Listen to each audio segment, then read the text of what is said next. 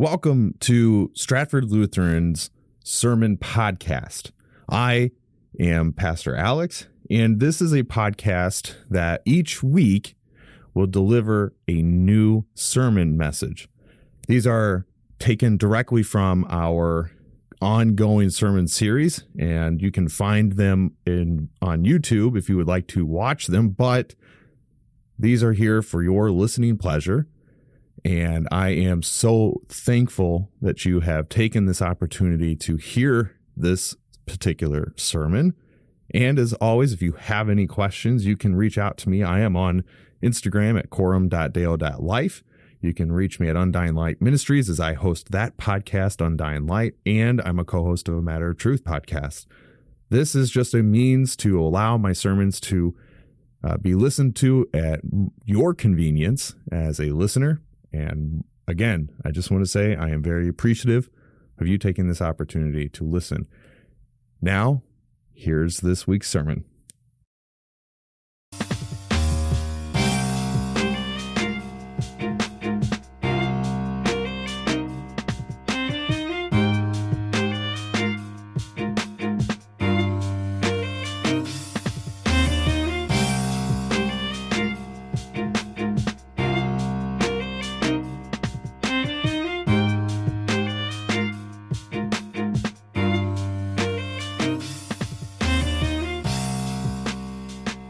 First lesson for today is taken from Revelation, the seventh chapter, beginning with the second verse.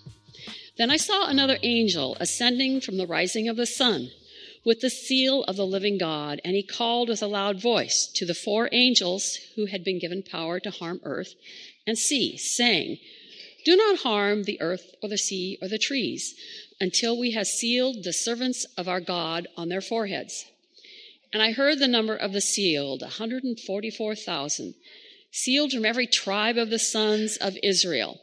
After this I looked, and behold, a great multitude that no one could number from every nation, from all tribes and peoples and languages, standing before the throne and before the Lamb, clothed in white robes, with palm branches in their hands, and crying out with a loud voice. Salvation belongs to our God who sits on the throne and to the Lamb. And all the angels were standing around the throne and around the elders and the four living creatures, and they fell on their faces before the throne and worshiped God, saying, Amen.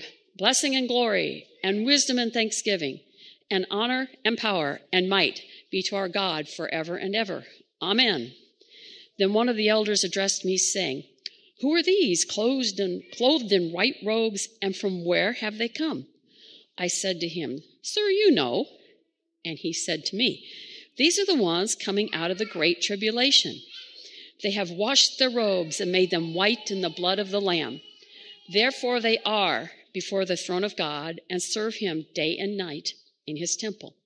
And he who sits on the throne will shelter them with his presence. They shall hunger no more, neither thirst any more.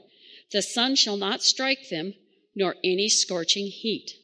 For the Lamb in the midst of the throne will be their shepherd, and he will guide them to the springs of living water, and God will wipe away every tear from their eyes. This is the word of the Lord. The responsive reading is taken from Psalm 149. Please respond as indicated in your bulletin. Hear this, all peoples, give ear, all inhabitants of the world.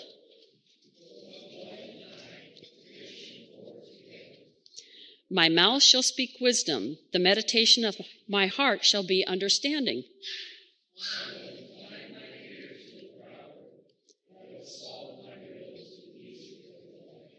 Why should I fear in times of trouble when the iniquity, iniquity of those who cheat me surrounds me?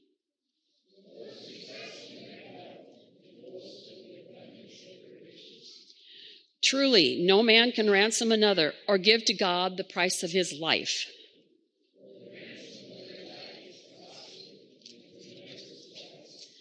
That he should live on forever and never see the pit. The second lesson is taken from 1 John, the third chapter, beginning with the first verse. See what kind of love the Father has given to us that we should be called children of God. And so we are. The reason why the world does not know us is that it did not know Him. Beloved, we are God's children now, and what we will be has not yet appeared. But what we know that when He appears, we shall be like Him, because we shall see Him as He is. And everyone who thus hopes in Him purifies himself as he is pure. This is the word of the Lord.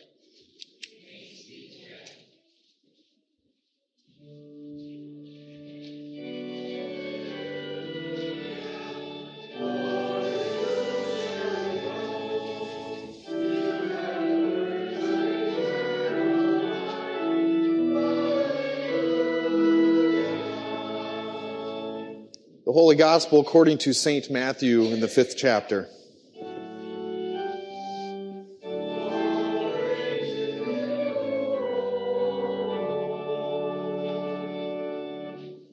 Seeing the crowds, he went up on a, the mountain, and when he sat down, his disciples came to him. And he opened his mouth and taught them, saying, Blessed are the poor in spirit, for theirs is the kingdom of heaven. Blessed are those who mourn, for they shall be comforted. Blessed are the meek, for they shall inherit the earth. Blessed, are those who hunger and thirst for righteousness, for they shall be satisfied. Blessed are the merciful, for they shall receive mercy. Blessed are the pure in heart, for they shall see God. Blessed are the peacemakers, for they shall be called sons of God. Blessed are those who are persecuted for righteousness' sake, for theirs is the kingdom of heaven. Blessed are you when others revile you and persecute you and utter all kinds of evil against you falsely on my account. Rejoice and be glad, for your reward is great in heaven, for they for so they persecuted the prophets who were before you. The gospel of our Lord.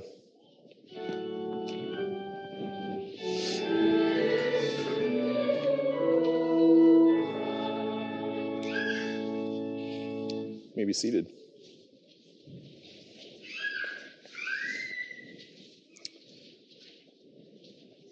You ever started out doing a task. It could be really just about anything, but you start doing this particular task or this project or you, something at work or even around the house and you, you realize you get halfway or three quarters of the way through and you, you've not done it right at all.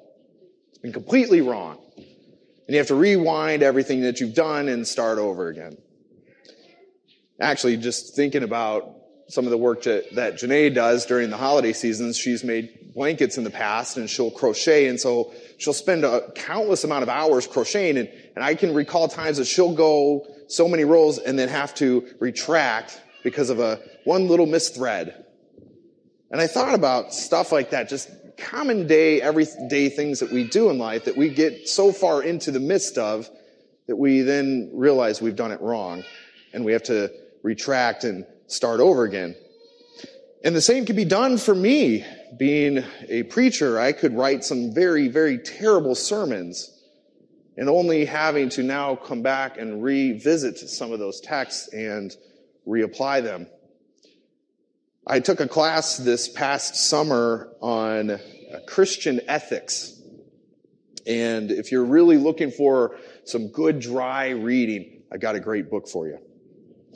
But in this book, they took the Beatitudes. That was one of their biggest focuses. And they, and they made this, these 11, these 12 verses here into a means that you ought to live your life. Now, I will admit this class wasn't directly connected to the Lutheran seminary. And so I have to take it and then I have to go to my professor and argue with him why I didn't agree with that class. So I had to hear all of these things and then I had to go in and articulate it from the Lutheran perspective. Because the Beatitudes are not a section of law. It's not a commandment. It's not something that we would sit and rest on and say, I must be like that. So it was an interesting challenge to read through this particular book for class and then have to sit down and talk with my professor over why I didn't agree with it which thankfully he was on my side.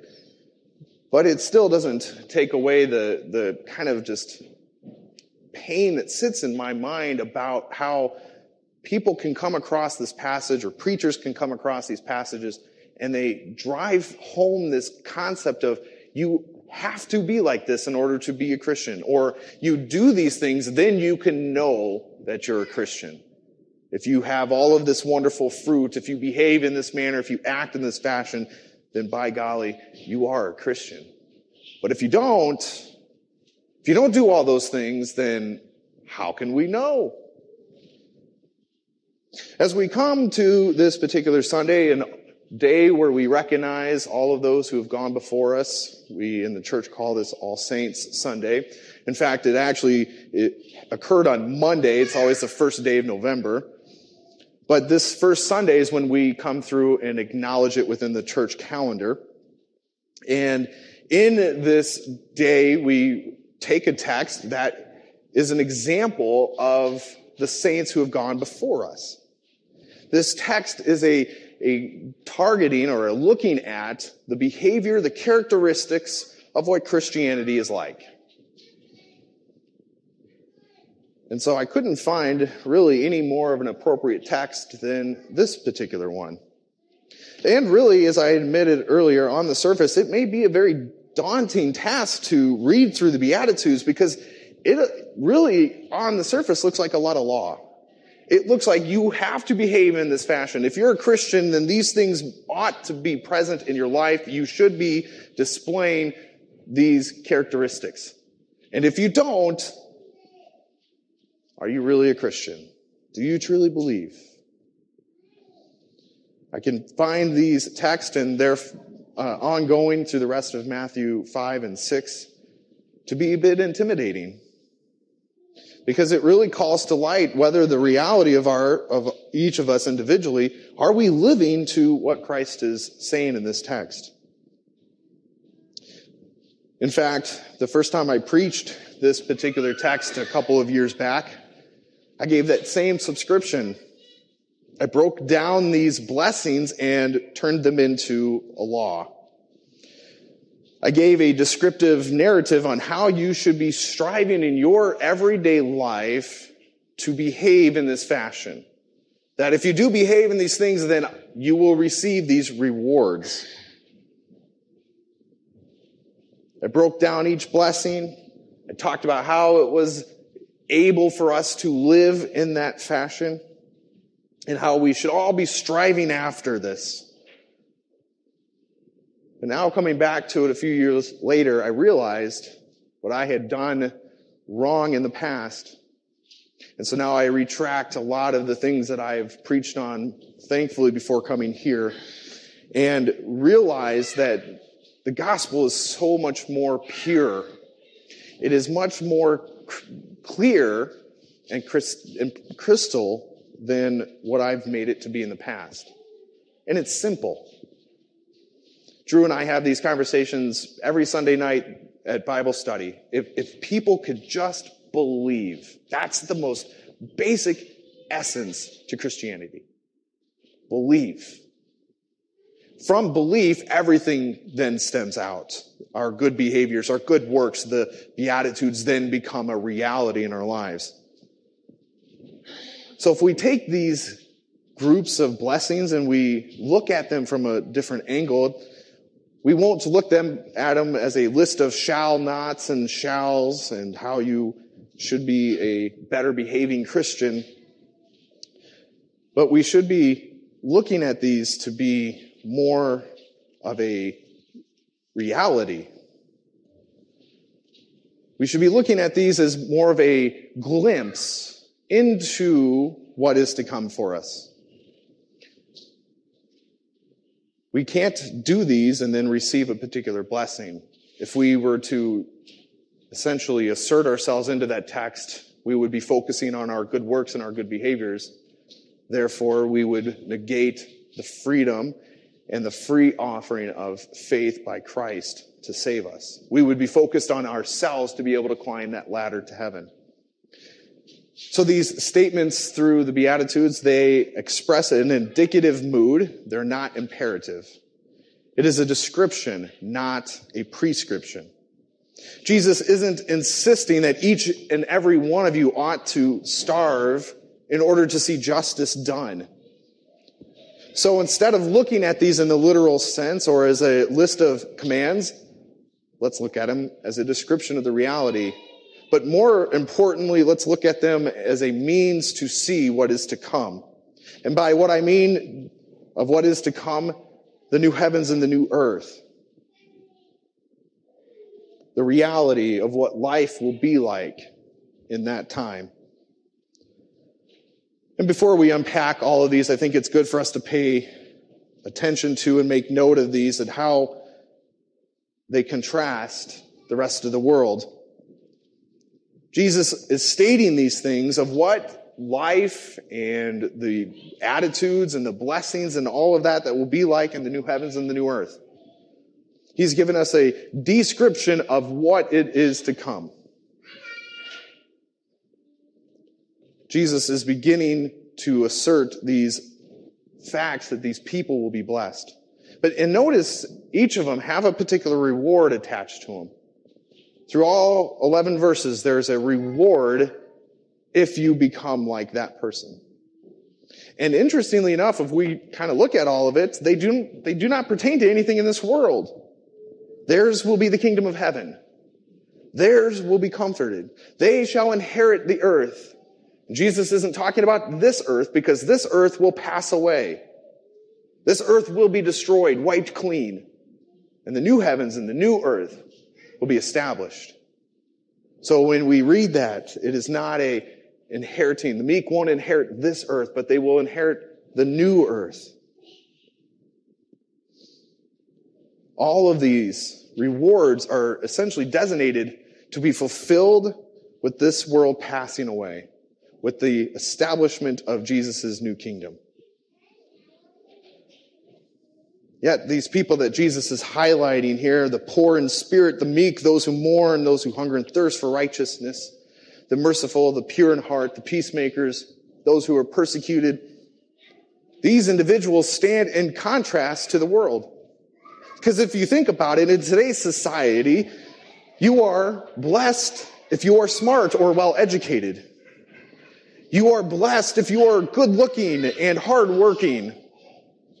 If you can manipulate the system, you will go places and you will be blessed.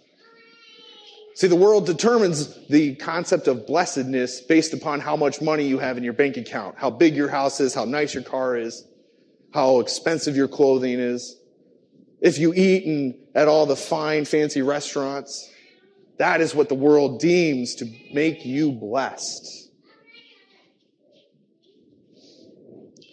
Maybe this thought has crossed your mind from time to time. Maybe it hasn't. But have you ever sat down and watched the news or watched a, a report on the show or read a book about some rich person catching yet another break? thinking, boy, aren't they blessed? They've got the intelligence, the hard work, the, the attitude. They just, they just get it. They, everything's just handed to them.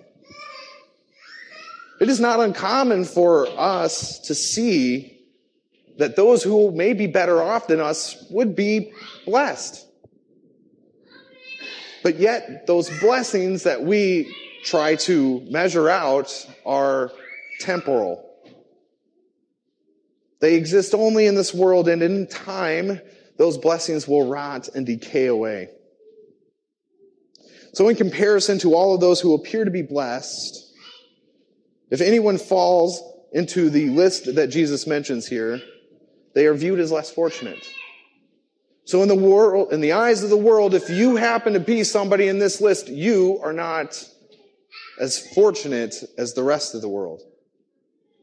You don't have it as good as others do.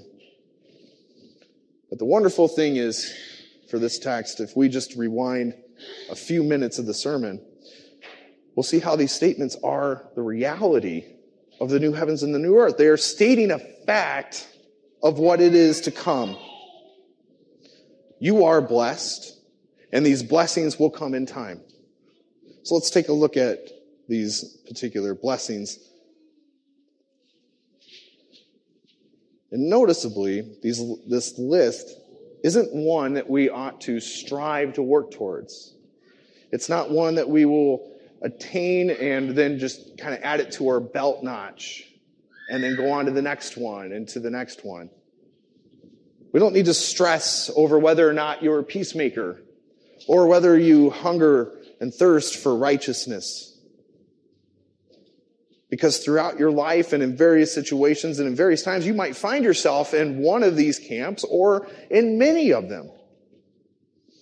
It may be for a short period of time. It could be for a couple of days. It could be for a few years. And to think about those who have gone before us, those saints who are now spending their temporal bliss with Christ, those who have gone before, if we sit and, and, and, look at their life, could we see them fitting into any of these categories? And if we can, then we, as current saints, can rest assured knowing that they will be rewarded. Their reward will come. But I should also mention this too. If you don't find yourself in any of these categories, or those of, that are of your loved ones not in any of these categories, don't fret and don't be disappointed. Don't be upset. Don't be concerned that you have to now go out and do these things because you still will be blessed. You will still receive a reward. I'll talk about that in just a moment. So as we look at these statements, the poor in spirit and those who mourn are very close connected. The spiritually poor can acknowledge their moral bankruptcy. They see that they are a sinner and that their only salvation rests in Christ. Those who mourn don't mourn over the things of this world, but they mourn over their sin. Both will be comforted and receive the kingdom of heaven. The meek, those who are lowly and humble, they will inherit the new heavens and the new earth on the last day, the day of the resurrection, the great and terrible day of the Lord. Those who hunger and thirst for righteousness, this fervent desire for God's righteousness or salvation. Luther says this on those individuals. We have a clear assurance that God does not cast aside sinners. That is, those who recognize their sin and desire to come to their senses, who thirst for righteousness. The merciful, one who recognizes God's mercy upon their lives, the pure in heart, those who do not acknowledge the false gods of this world, but acknowledge Jesus Christ as Lord and Savior.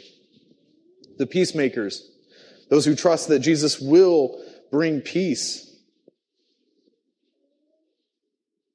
Those who understand that peace may not be until the return of Christ, but still find peace in Christ. Those who are persecuted, and those who have been reviled against and persecuted for the name of Jesus. Jesus says, Rejoice! You are in good company. In fact, if, as we will begin our Advent series here in a few short weeks, we will begin with the end. We will look at a text from the end of times. And as we do every year, we will see how the persecution and the hatred towards Christianity just grows over time. So Jesus says, if you are persecuted in my name's sake, rejoice. Because as I had mentioned earlier, each of these come with a reward. And those who are persecuted aren't the only ones to receive this reward. So what is it? Is it a bag of jewels and gold when we get to heaven? Is it a fancy new car in this life? These rewards that Jesus talks about carry through his entire ministry, and they are promised through the apostles as they wrote their epistles, and then they're preached and talked about in the early church all the way through till Luther comes on the scene, and then forward even further to today. These rewards are this eternal life, salvation, and the promised resurrection body and the new heavens and the new earth. Those are the rewards. If we take all those simple things and, and, put those into light of the Beatitudes, that's the, that's the result of them. Eternal life, the kingdom of heaven, the earth, the new heavens and the new earth they will inherit. They will be comforted. There will be no more sin. There will be no more pain. There will be no more sickness. You will have comfort. So Jesus uses these statements to draw the reality to our eyes that while in this world we may experience some persecution, we may experience hatred, we may find ourselves meek and mourning over our sin. But these people, you who experience these things, this is exactly who Jesus came to save. The entire purpose of his ministry was one of this. He did not come to save the righteous, but he came to save the sinner. Those who are healthy do not need to go seek a doctor, but those who are sick are in need of one.